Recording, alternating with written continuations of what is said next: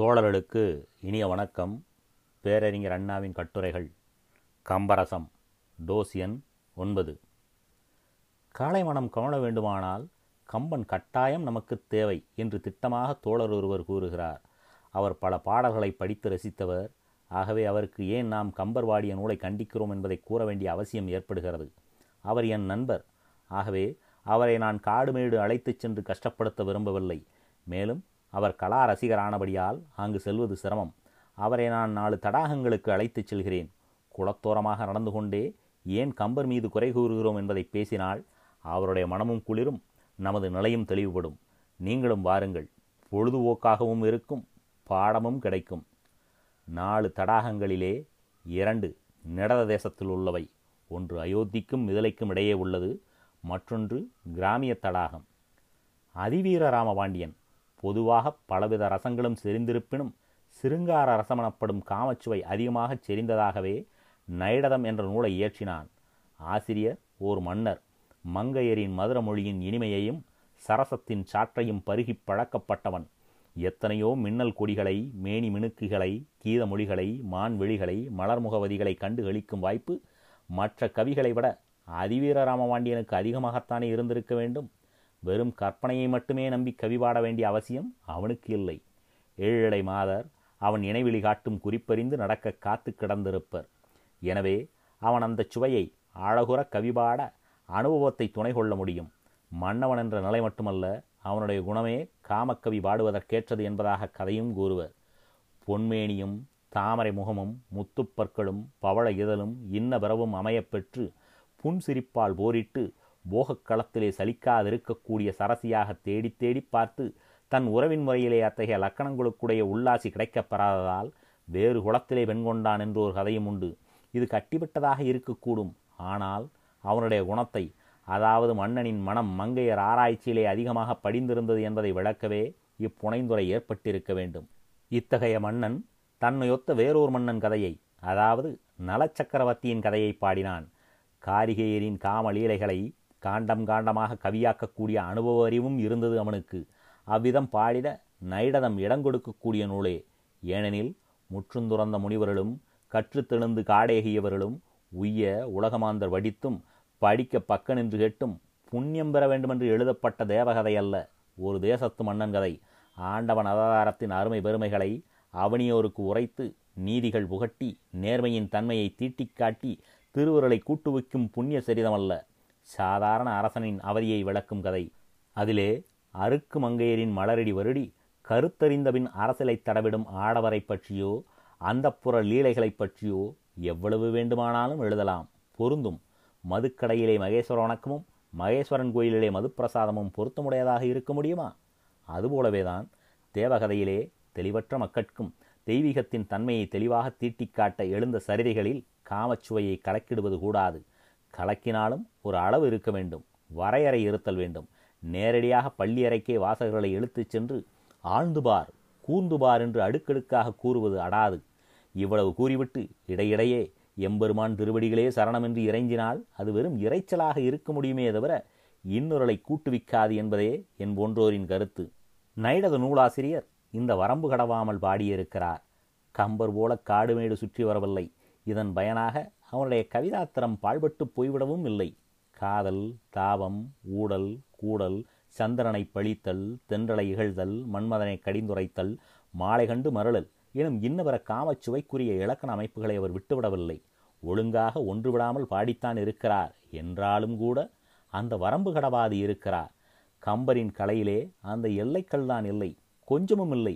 அவர் அன்று பாடிவிட்டு போக அந்த பாடல்களிலே உள்ள அந்தப்புற விளக்க ரசங்களை நமது இயக்கவர் எடுத்துக்காட்டி புண்ணிய கதையிலே இது இருக்கலாமா? இது தேவரசமாகுமா? இந்த ரசங்களிலே லயித்து விட்ட பிறகு மக்கள் ராமரசம் தேடுவரா? என்று கேட்கவே இன்று கம்பனின் கல்லறைக்கு காவலராக உள்ள கலா ரசிகர்கள் கம்பனின் பாடல்களிலே இன்னின்ன இடத்திலே வளைந்து விட்டது வேறொரு கரம் பட்டதால் இன்ன இடத்திலில் ஒடிந்தே விட்டது. இந்த கவிதைகள் கம்பர் பாடியதே அல்ல என்று கூறவும் திருத்தவும் ஒட்டிக்காட்டவும் வெட்டித்தள்ளவும் சளித்தெடுக்கவும் பொறுக்குமணிகளை சேர்க்கவுமான நிலைமை உண்டாகிவிட்டது. இந்த உரிமை இக்கலா ரசிகர்களுக்கு உண்டோ இல்லையோ நமது கவலை அதுவல்ல. உண்டன்று எண்ணுவோர் கடனான கவிதைகளை திருத்தட்டும். இல்லை என்று எண்ணுவோர் நில்லடா உனக்கு இந்த உரிமை ஏதரா பதில் சொல்லடா என்று வரணி வாடட்டும். நாட்டிலே நாம் காணும் நானாவிதமான வேடிக்கைகளிலே இது ஒன்று. நமக்கென்ன பார்ப்போம்? ஆனால் இவர்களை இந்த நிலைக்கு கொண்டு வந்தது எது? கம்பன் கவிதையானால் என்ன? ராமகாதையாக இருந்தால் என்ன? கேடு இருந்தால் களைந்தறி. குப்பை இருந்தால் கூட்டித் தள்ளு இழுக்கு இருந்தால் எடுத்து எறி தீது தருமானால் தீயிலிடு என்று நாம் கூறுவதுதான். மற்றும் சில புலவர் பெருமக்கள் கம்பனை காப்பாற்றும் பணி தமது என்று கருதி கொண்டு கவிதையை பதம் பிரிப்பதிலும் பதங்களில் இங்கே ஓர் தேவி ஏற்பட்டுவிட்டது இங்கே நடை குறைந்திருக்கிறது என்று சில பல கூறி பொருள் இதுவல்ல வேறுண்டு வேறும் உண்டு என்று கூறுகின்றனர். இப்படி கூறும்போது இத்தகையவர்களின் புலமையைக் கண்டு நமக்கு மதிப்பு உண்டாகிறது என்ற போதிலும் இவ்வளவு அறிவும் இத்தகைய திரைவிடு வேலைக்கு பயன்படுகிறதே என்பதை எண்ணும்போது பரிதாபம் ஏற்படத்தான் செய்கிறது. கடை வீதியிலே கனி விற்பவன் அழுகிய பாகத்தை அறுத்து போட்டுவிட்டு மிச்சமுள்ள பாகத்தின் மதுரத்தை புகழ்ந்துரைத்து கிடைத்த வரையிலே கிடைக்கட்டும் என்று பார்க்கிறானே அதுபோல ஒரு சாராரும் சாம்பிள் பழம் இனிப்பு துண்டாக கொடுத்து புளிக்கும் பழங்களை கூடையில் நிரப்பி கொடுத்து விடுகிறானே அதுபோல சிலரும் கலை வியாபாரம் செய்கின்றனர். கனியின் தன்மையல்ல வியாபாரத்தின் காரணம் விற்பவரின் சமர்த்து.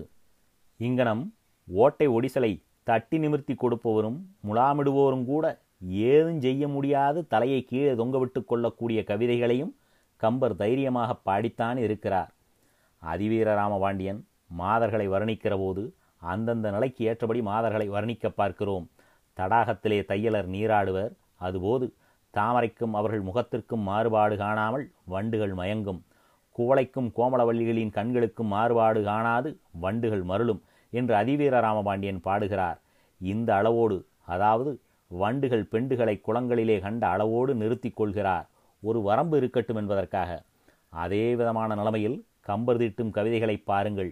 நுண்பொருள் விளக்கம் எவ்வளவு? விளக்க முறைத்தலோடு விடுகிறாரோ? ஆடவர காட்சியை காண்பதையும் அந்தந்த நேரத்தில் அவ்வாடவர் கொண்ட கருத்துக்களையும் அந்த கருத்துகளால் அவர்களின் சிரமும் கரமும் படும் பாட்டையும் க்ளோஸ்அப் எடுத்து காட்டாவிட்டால் கம்பருக்கு திருப்தி ஏற்படுவதில்லை.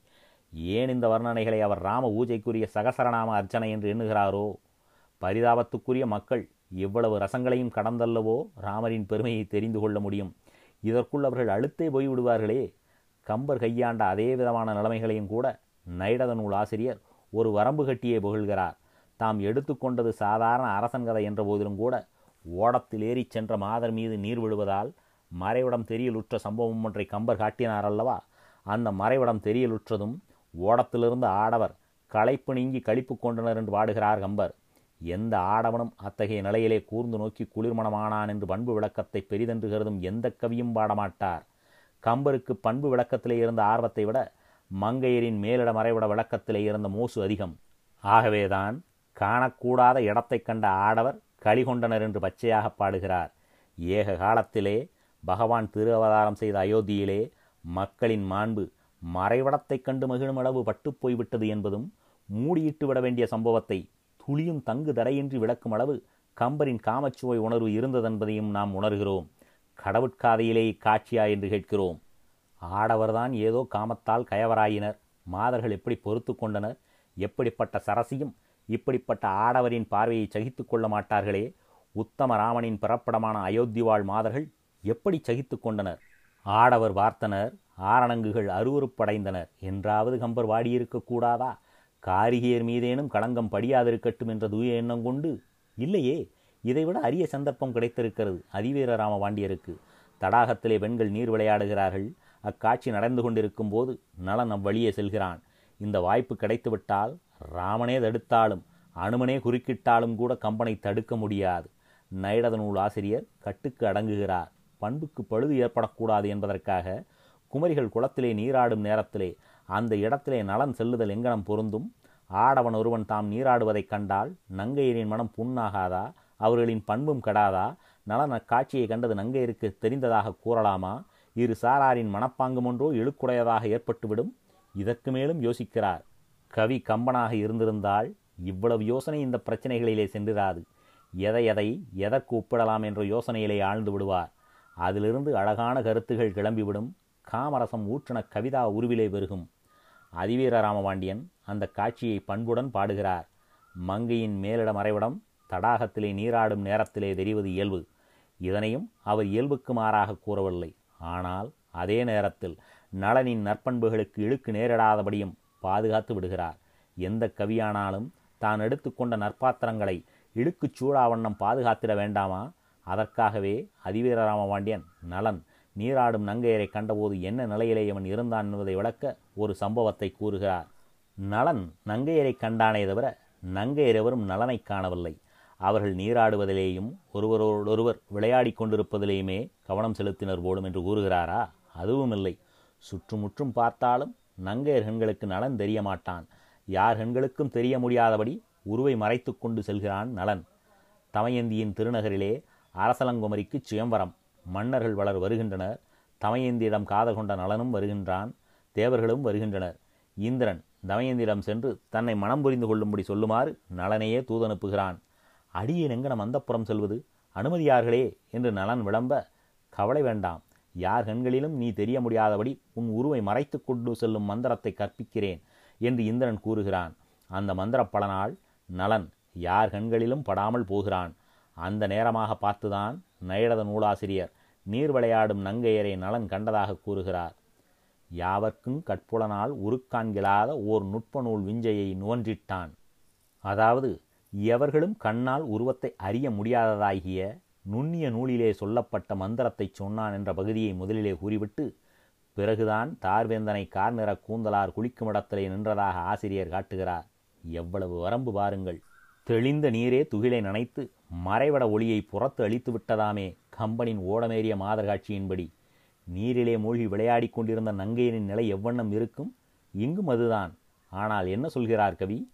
நலன் நாமோ யார் கண்களிலும் தென்பட மாட்டோம். நமது கண்களுக்கோ எல்லா காட்சிகளும் உள்ளது உள்ளபடி தெரியும். இங்கோ அழகிய மாதர்கள் நீராடுகிறார்கள். அங்க தரிசனம் தங்கு தடையின்றி கிடைக்கிறது. அரிதரிது இதுபோல சந்தர்ப்பம் கிடைப்பது. ஆகவே இங்கேயே நிற்போம். இன்னும் பல காண்போம். களைப்பு நீங்க கழிப்பு பொங்க என்று எண்ணினான் நலன் என்பதாக கவி கூறினாரா? அல்லது அத்தகைய எண்ணம் அவனுக்கு உண்டானது போலும் என்று நூலை படிப்பவர்கள் சந்தேகிக்கக்கூடிய விதத்தில் ஏதேனும் உரைத்தாரா?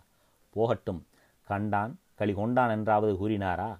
அயோத்தி ஆடவர் மாதரின் மறைவிட ஒளி புறத்தளித்ததும் அயர்வு நீங்கினர் என்று கம்பர் சொன்னாரே. அதுபோல அதிவீர ராமபாண்டியன் கூறுகிறாரா? இல்லை இல்லை. தற்செயலாக இக்காட்சியை கண்டான் காவலன். கண்டதும் காணக்கூடாததை கண்டுவிட்டோமே என்று கருதி கண்களை மூடிக்கொண்டான் என்று கூறுகிறார். கண்களை மூடிக்கொண்டான் என்றால் வெறும் பாவனைக்கு மூடிக்கொண்டானா? இல்லை. உண்மையிலேயே சில வைதிகர்கள் கண்களை மூடி கிடப்பது போல் குளத்தருகே அமர்ந்து கொண்டு அங்கு வந்து போகும் அறிவியர் மீது கடைக்கண்ணை செலுத்துகின்றனரே அதுபோல நலன் நயனங்களை மூடினது போல் பாசாங்கு செய்துவிட்டு கொஞ்சம் ஓரப்பார்வை செலுத்தினானா? இல்லை. இறுக மூடிக்கொண்டான். மங்கையரின் நிர்வாண கோலத்தை தான் பார்த்தால் அந்நிலையிலேயே தன்னை வேறு யாரேனுமோ மங்கையரோ கண்டுவிட்டால் கேவலமாக கருதுவார்களே என்று அஞ்சி சுற்றுச்சார்புக்கு பயந்து கண்களை மூடினானா? இல்லை. மற்றவர்கள் என்ன பண்ணுவார்களோ என்று பயந்தல்ல அவன் கண்களை மூடிக்கொண்டது. அவனுடைய மனமே அவனுக்கு இடம் தரவில்லை. இதுவல்லவா பண்பு? நலன் கலைவல்லோன் நற்பண்புக்கு உறைவிடம் நாடாளு மன்னன். எனவே அவன் நிர்வாண நங்கையரை கண்டான் கழித்தான் மேலும் சில நேரம் கண்டான் என்று கூறலாகாது என்ற வரம்புக்கு கவி அதிவீரராமர் கட்டுப்பட்டார். மலர்வையில் வாவிதோய் மாதர் நுண் துகிலலை புனநனைதழு மல்கு தோன்றலால் களைவளான் கண்முகில் தேகக் காண்குறான் முளை முகடழுந்துற ஒருத்தி முட்டினாள். இது செய்யுள். பொருள் விளக்கத்துக்காக இதோ அதனை பிரித்து காட்டுகிறேன். மலர்பயில் வாவிதோய் மாதர் நுண்துகில் அலை புனல் நனைதலும் அழ்குள் தோன்றலால் களைவளான் கண்முகிழ்த்து ஏக காண்குறான் முளை முகடு அழுந்துற ஒருத்தி முட்டினாள். கருத்தை கவனியுங்கள். நீர்நிலையிலே நிர்வாணக் கோலத்திலே நங்கையர் இருக்க கண்ட நிடத தேசாதிபதி கண்களை மூடிக்கொண்டு நடக்கலானான். அந்த நேரத்திலே நீராடி வெளிவந்த நீல வெளியால் நலன் தெரியாததால் அவன் மீது மோதிக்கொள்கிறாள் மேலிடம் நலனுடைய மார்பிலை அழுந்தும்படி இது பொருள். செய்யுளை இங்கனம் அதிவீரர் இயற்றியதன் உட்பொருளை காணுங்கள். யார் வருகிறார்கள் யார் போகிறார்கள் என்பது கூட தெரியவில்லை நலனுக்கு. அவ்வளவு இறுக மூடிக்கொண்டான் கண்களை. அது மட்டுமல்ல தடாகத்தருகே கண்களை மூடியவன் இரண்டடி எடுத்து வைத்த உடனே திறந்து விடவும் இல்லை. இங்கே இது போன்ற காட்சிகள் பல இருக்கக்கூடும் என்று ஐயுற்று கண்களை மூடிக்கொண்டே நடக்கலானான். அவ்வளவு பண்பு விளக்கம் செய்கிறார் கவி. அது மட்டுமல்ல நலன் மீது மோதிக்கொண்ட மாதரை பற்றி கவி அமைத்திருக்கிற பதத்தை கவனியுங்கள். முட்டினாள் முட்டுவது எது? மிருகத்தனமான செயலது என்பதை கவி நாம் உணர வேண்டும் என்பதற்காக முட்டினாள் என்று கடுமையான பதத்தை புகுத்தி கவிதையை முடிக்கிறார். இதே நிலையிலே கம்பரை ஏவி பாருங்கள். பத்து பாடலாவது வாடாவிட்டால் அவருடைய மனம் அமைதியடையாது என்று நிச்சயமாக கூறலாம். என் சொல்லிலே உங்களுக்கு அவ்வளவு நம்பிக்கை ஏற்படாமல் போகக்கூடும். எனக்கு தடையில்லை தோழர்களே. அதே விதமான நிலைமையில் கம்பர் எப்படி பாடியிருக்கிறார் என்பதை காட்ட அடிக்கடி நீராடும் துறைக்குச் சென்று நிர்வாண நளினிகளை காண்பது கூடாதே என்று பண்பு கூறுகிறது. பாவாணர்கள் நம் மீது பூட்டும் பானங்களோ இவர்தம் குட்டுக்களை வெளியாக்க வேண்டுமே என்ற துடிப்பை தருகிறது. ஆகவே உங்களுக்கு மீண்டும் ஒரு முறை அழைப்பு தடாகத்துக்கு. தத்தை மொழிச்சியார் நீராடும் இடத்துக்கு இது அயோத்தி மாதர்கள் நீராடிய இடம். மிதிலையிலே வில் முறிந்தது ஜனகனின் சொல் வென்றது ராமனுக்கு சீதையை திருமணம் செய்து தர தீர்மானித்த மிதிலை மன்னன் அயோத்தி அரசனுக்கு இந்த நச்செய்தியை கூறி அனுப்ப தசரதன் களிப்புடன் மிதலைக்கு புறப்பட்டான். பட்டத்தரசிகள் புடைசூழ அவர்தம் பாங்கியர் உடன் வர மற்றும் மந்திரி பிரதானியாரும் எல்லா காவல் புரிவோரும் படை வீரரும் உடன் தொடர மிதலை செல்லும் வழியிலே ஒரு சோலை அங்கு தங்கினர் இளைப்பார அங்கு ஒரு பொய்கை. அதிலே புனல் விளையாட புகுந்தனர் பூம்பாவைகள். சிந்தனையை செலுத்தி பார்க்க வேண்டும் கம்பதாசர்களே. நலன் கண்ட நீராடும் மாதர் புனல் ஆடுகையில் காம வேட்கை உடையவர்களாகவோ சேட்டை செய்ததாகவோ கவி கூறவில்லை. தற்செயலாக அதை பார்க்க நேரிட்ட நலனும் நின்ற இடமே தங்கி பார்த்து பூரித்தான் காமுற்றான் என்று சொன்னாரில்லை. அயோத்தி ஆடவரும் மகளிரும் கம்ப சித்திரத்திலே காணப்படும் விதத்தை பாருங்கள். மகளிர் நீராடினர் என்று அதிவீர ராமபாண்டியன் கூறினார். கம்பருக்கோ இந்த அளவு திருப்தி தருவதாக இல்லை. ஆகவே அவர் ஆடவர் கண்டனர் கழித்தனர் சிலர் கூட நின்று புனல் ஆடினர் என்று வாடியிருக்கிறார். விளக்கு இருக்கும் இடத்திலே ஒளி இருக்க வேண்டும். அதுபோல ஆடவரிடத்திலே அணங்குகள் இருக்க வேண்டியது அவசியம் என்பது போலும் கம்பர் கருத்து. குடைந்து நீராடும் மாதர்குடாம் புடைசூட வாளி தடம்புயம் பொழிய வாண்டோர் தார்கழு வேந்தன் நின்றான் என்று மகிழ்ந்து கூறுகிறார் கம்பர். பாலகாண்டம் புனல் விளையாட்டு படலம் பனிரெண்டாவது செய்யுளிலே குடைந்து நீராடும் மாதர்குலாம் நீரிலே மூழ்கி விளையாடும் மாதர்கூட்டம் புடைசூழ தன்னை சுற்றி நிற்க ஆழி தடம்புயம் பொழிய வட்ட வடிவமான தோல்வளை அணிந்த பெரிய புஜங்கள் அழகு பெறுமாறு தார்களு மாலை அணிந்த ஓர் வேந்தன் ஒரு மன்னன் நின்றான் நின்றிருந்தான். தசரதனுடன் வந்த மன்னன் கல்யாண வீட்டுக்கு போகும் முன் சோலையிலே மாலையிலே மையல் கொண்டதாலே மாதர் வளர் நீரில் நிற்க தானும் நின்றானாம்.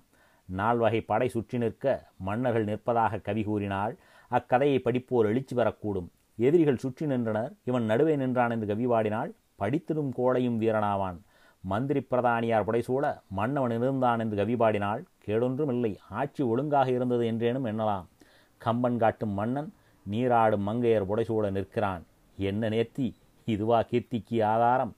கற்புடை மாதரின் மனப்பாங்கு எவ்வளவு தூரம் உச்ச நிலையில் இருக்க முடியும் என்பதை எடுத்துக்காட்ட வேதநாயகம் ஓரிடத்தில் ஒரு கற்பனை தம்பதிகளின் காதையை கவிதை உருவிலை காட்டுகிறார்.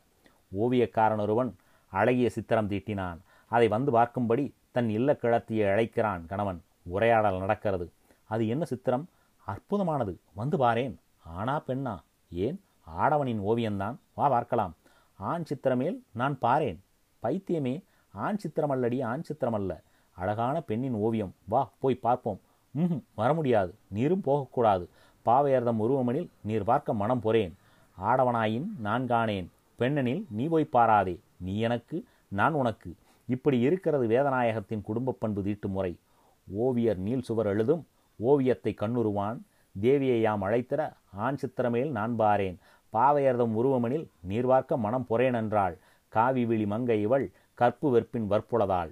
அறிஞர் வேதநாயகம் தமது கவிதை மூலம் நாட்டவருக்கு அறிமுகப்படுத்தி வைக்கும் தேவியுடன் ஆடவருடன் சேர்ந்து தடாகத்திலே நின்று கொண்டிருந்தாராமே அயோத்தி நகரத்து தேவிகள். அவர்களை ஒப்பிட்டு பாருங்கள். கம்பனின் பண்பும் அதன் மூலம் உங்களுக்கு விளங்கும். மாதரும் ஆடவரும் ஒரே தடாகத்திலே நின்று குளித்திடும் ராசலீலை ராம பிரபாவத்தை விளக்கிட தேவையா என்பதே நம் கேள்வி. அயோத்தி வாழ் ஆடவரும் மாதரும் இப்படி காமச்சித்தர்களாக இருந்தனர் என்று கூறுவது தெய்வமா கதையை கூற வந்த கம்பரின் நோக்கத்துக்கு ஊறு தேடுவதாகாதா என்று கேட்கிறோம். கோவித்து என்ன பயன்? காதலரின் குறும்பான விளையாட்டை கூட ஒரு கட்டுப்பாட்டுக்குள் நிறுத்துகிறார் நைடத நூலாசிரியர். நலனும் தமயந்தியும் திருமணம் முடிந்த பிறகு வாழ்விலே ஒவ்வொரு நாளும் திருநாள் என்று கூறக்கூடிய விதத்திலே ஆனந்தமாக வாழ்ந்து வரும்போது புனலிடை மூழ்கி புழலிடை உளவி கனிமொழி பேசி இல்லறம் நடாத்தி வந்த முறையை கூறுகிறார் அதிவீரராமபாண்டியன் எப்படி? புனலிலே விளையாடச் செய்கிறார் நலனையும் தமயந்தியையும். ஆனால் அங்கே கூட மாதரின் பண்புக்கு மாசு நேரிடாதபடி பாதுகாக்கிறார். தமது பாடல் வேகத்துக்கு கண்ணியனும் கடிவாளம் பூட்டி. கம்பர் காட்டும் தடாகம் வேறு நிடத நாட்டு தடாகம் வேறு. முன்னதிலே பல மாதர் ஒரு ஆடவர் ஆடவர் கழிக்கிறார் ஆரணங்குகள் கவலையற்றுள்ளனர். நிடநாட்டு புனல் விளையாட்டு அத்தகைய காமவேல் சாலை அல்ல. இங்கு நலனும் தமயந்தியும் புனலாடுகிறார்கள் தனியாக அதுபோது ஆடை நீர்பட்டு நனைந்து விடுகிறது. நலன் காண்கிறான். தமயந்தி நிலை என்ன? வெட்கினாள் வெட்கம் மட்டும் போதுமா? வேண்டாம் கண்ணாளா இது என்ன விளையாட்டு என்று கொஞ்சுமொழி பேசி அவன் பார்வையை வேறுபுறம் திருப்பும்படி கெஞ்சினாளா? இல்லை. வேறு என்ன செய்தாள்? தகாத செயல் புரியும் தன் மணாளனை. மாதருக்கே இயல்பான சாகசத்தால் தடுத்து விட்டாள். நீராடச் சென்ற இடத்தில் சுகந்தத்தூள் இருந்ததல்லவா? மெய்மணக்க தேய்த்திட. அந்த பொடி கலந்த நீரை வாரினாள் நலனுடைய முகத்திலே இறைத்தாள். கண்ணிலே பொடி விழுந்தபோது காவலனின் நோக்கமும் காரிகையின் மீது பாய முடியாதல்லவா? ஒரே வினாடியில் வெட்கம் திகைப்பு யோசனை யுக்தி வேலை திட்டம் வெற்றி இவ்வளவும் தமையந்திக்கு ஏற்படுகிறது. ஒரு வகை நீர்தான் இவ்வளவுக்கும்.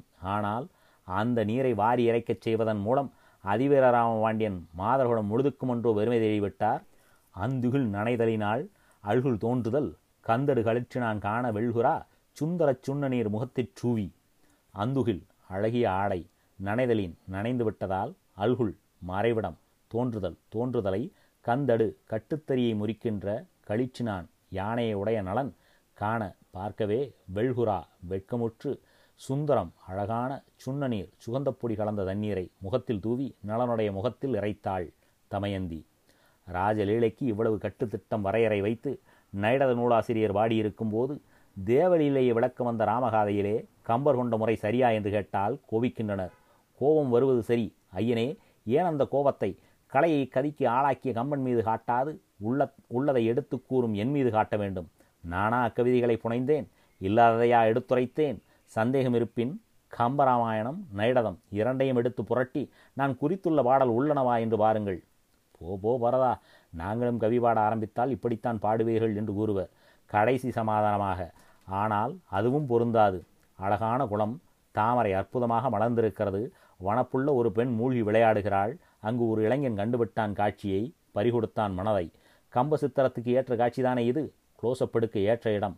ஆனால் எங்கள் கவி பாரதிதாசன் அந்த தடாகத்துக்கு உங்களை அழைக்கிறார். வந்து வாருங்கள் துளியேனும் அருவருக்கவோ கூச்சப்படவோ இடம் இருக்கிறதா என்று. தாமரை பூத்த குளத்தினிலே முகத்தாமரை தோன்ற மூழ்கிடுவாள். முகத்தாமரையைத்தான் காணலாம். ஆனால் அவள் அழகி அல்லவோ? முகம் மட்டும்தான் தெரியும்படி நீரிலே ஆழ்ந்து இருக்கிறாளா? இல்லை. அழகான மேனியாள். ஆனந்தமாக நீர் விளையாடுகிறாள். ஆனால் பண்பு அவரை முகத்தாமரை தோன்ற மூழ்கிடுவாள் என்ற அளவோடு நிறுத்துகிறது. முகமட்டும் தாமரை அல்ல. மேனியே அழகுதான் அந்த மங்கைக்கு. ஆகவேதான் கவி. அந்த கோமளவள்ளியை கண்டுவிட்டான் என்று ஒரே வார்த்தையில் சினிமாக்காரர் பாஷையில் கூற வேண்டுமானால் லாங் ஷாட் கொடுத்து விட்டார் அவள் கோமளவள்ளி என்று. அந்த கோமளவள்ளி மட்டும் கம்பரிடம் சிக்கியிருந்தால் என்ன நேரிட்டிருக்கும். குறைந்தது பத்து பாடல்களாவது அவருடைய உள்ளத்திலிருந்து குபுகுபு என்று கிளம்பியிருக்கும். அவைகளில் ஒன்று இரண்டாவது க்ளோஸ்அப் காட்சியாக இருந்திருக்கும். இங்கேயோ அவள் கோமளவள்ளியாக இருக்கலாம். ஆனால் அந்த குமரன் ஒரு தடிப்பயல். முகத்தாமரையை கண்டுவிட்டும் தன் வழியேதான் சென்றான் என்று வேதாந்தம் பாடுகிறாரா என்றால் அதுவும் இல்லை. கொள்ளை கொடுத்தனன் உள்ளத்தினை என்று காதல் கதைதான் கூறுகிறார். குப்பன் என்ன கண்டான்? முகத்தாமரையை கண்டான் முதலில். பிறகு ஒரு நொடியில் அவள் உருவம் முழுவதும் கண்டான். அவள் ஒரு கோமளவள்ளி என்பதை தெரிந்து கொண்டான். பிறகு அவள் தூய்மை படைத்த உடம்பினையும் பசும் தோகை நிகர்த்த நடையினையும் காண்கிறான். இவ்வளவும் கண்டான பிறகு கதை தொடர்கிறது. இதிலே இவ்வளவு பண்பு காட்டப்படுகிறது. கலா ரசிகர்களே தாமரை பூத்த தடாகங்களை பார்த்தோம். உங்களைத்தான் கேட்கிறேன். இவைகளில் எந்த தடாகம்? பண்பும் பாவின் இனிமையும் சம எடையாக்கப்பட்டு தீட்டப்பட்டிருக்கிறது என்று நீங்களே கூறுங்கள். புரட்சி கவிஞர் குப்பன் கதை கூறுகிறார். அதிவீர ராமமாண்டியன் அரசன் கதை கூறுகிறார். கம்பரோ தேவகதை கூறுகிறார். வெறும் பொழுதுபோக்கு பாடல் அல்ல கம்பருடையது. பிறவி பெருங்கடலை நீந்தி சென்று சாலோக சாமீப சாயுச்ச பதவியை அடைவதற்கான மார்க்க நூல் அது என்பதை மறந்துவிட வேண்டாம். மார்க்க நூலிலே இந்த காமம் அது இப்படி கரை புரண்டு ஓடலாமா என்பதுதான் நமது கேள்வி. மறுபடியும் யோசியுங்கள். பிறகு கோபம் என் மீது வராது. அந்த ஏட்டின் மேல் வாயும். தாமரை ஊத்த குளத்துக்கு அழைத்துச் சென்று தையலரை நிர்வாண நிலையில் கண்டு மகிழும் ஆடவர் உலர் என்று காட்டிடும் கம்பர் காவியத்தை. இது கலை. கலை மட்டுமல்ல கடவுள் நெறிக்கான காவியம் என்று கம்பதாசர்கள் கூறுகிறார்களே அது முறையா என்று கேட்கிறோம். தவறா? தேவகதை என்று கூறி மக்களை சன்மார்க்கத்திலே ஈடுபடச் செய்ய கம்பன் காட்டும் வழி சரியானதுதானா என்றுதான் கம்பதாசர்களை கேட்கிறோம். சன்மார்க்கம் என்ன அவ்வளவு நாட்டமும் கசப்பும் உள்ளதா? அதன் மீது இவ்வளவு சுவையை பூசித்தர அப்படி நல்ல எண்ணத்தோடு பூசி தரப்பட்டாலும் கூட சுவைப்பவர்கள் மதுரம் கிடைக்கும் வரை சுவைத்துவிட்டு கசப்பு தெரிய தொடங்கியதும் உமிழ்ந்து விடுவார்களே நோக்கம் ஈடேறவும் வழி சரியில்லையே வேறு என்ன காரணம்? இப்படி வரைமுறையின்றி கம்பர் வாரி வாரி இந்த ரசத்தை இறைப்பதற்கு. இதற்கோர் சமாதானம் கூற வேண்டாமா? கலைவாணர்கள் எங்கே கூறினார்கள்? எப்போது கூறப் போகிறார்கள்? எப்படி கூற முடியும்? வணக்கம். கம்பரசம் முதல் பாகம் முற்றியது.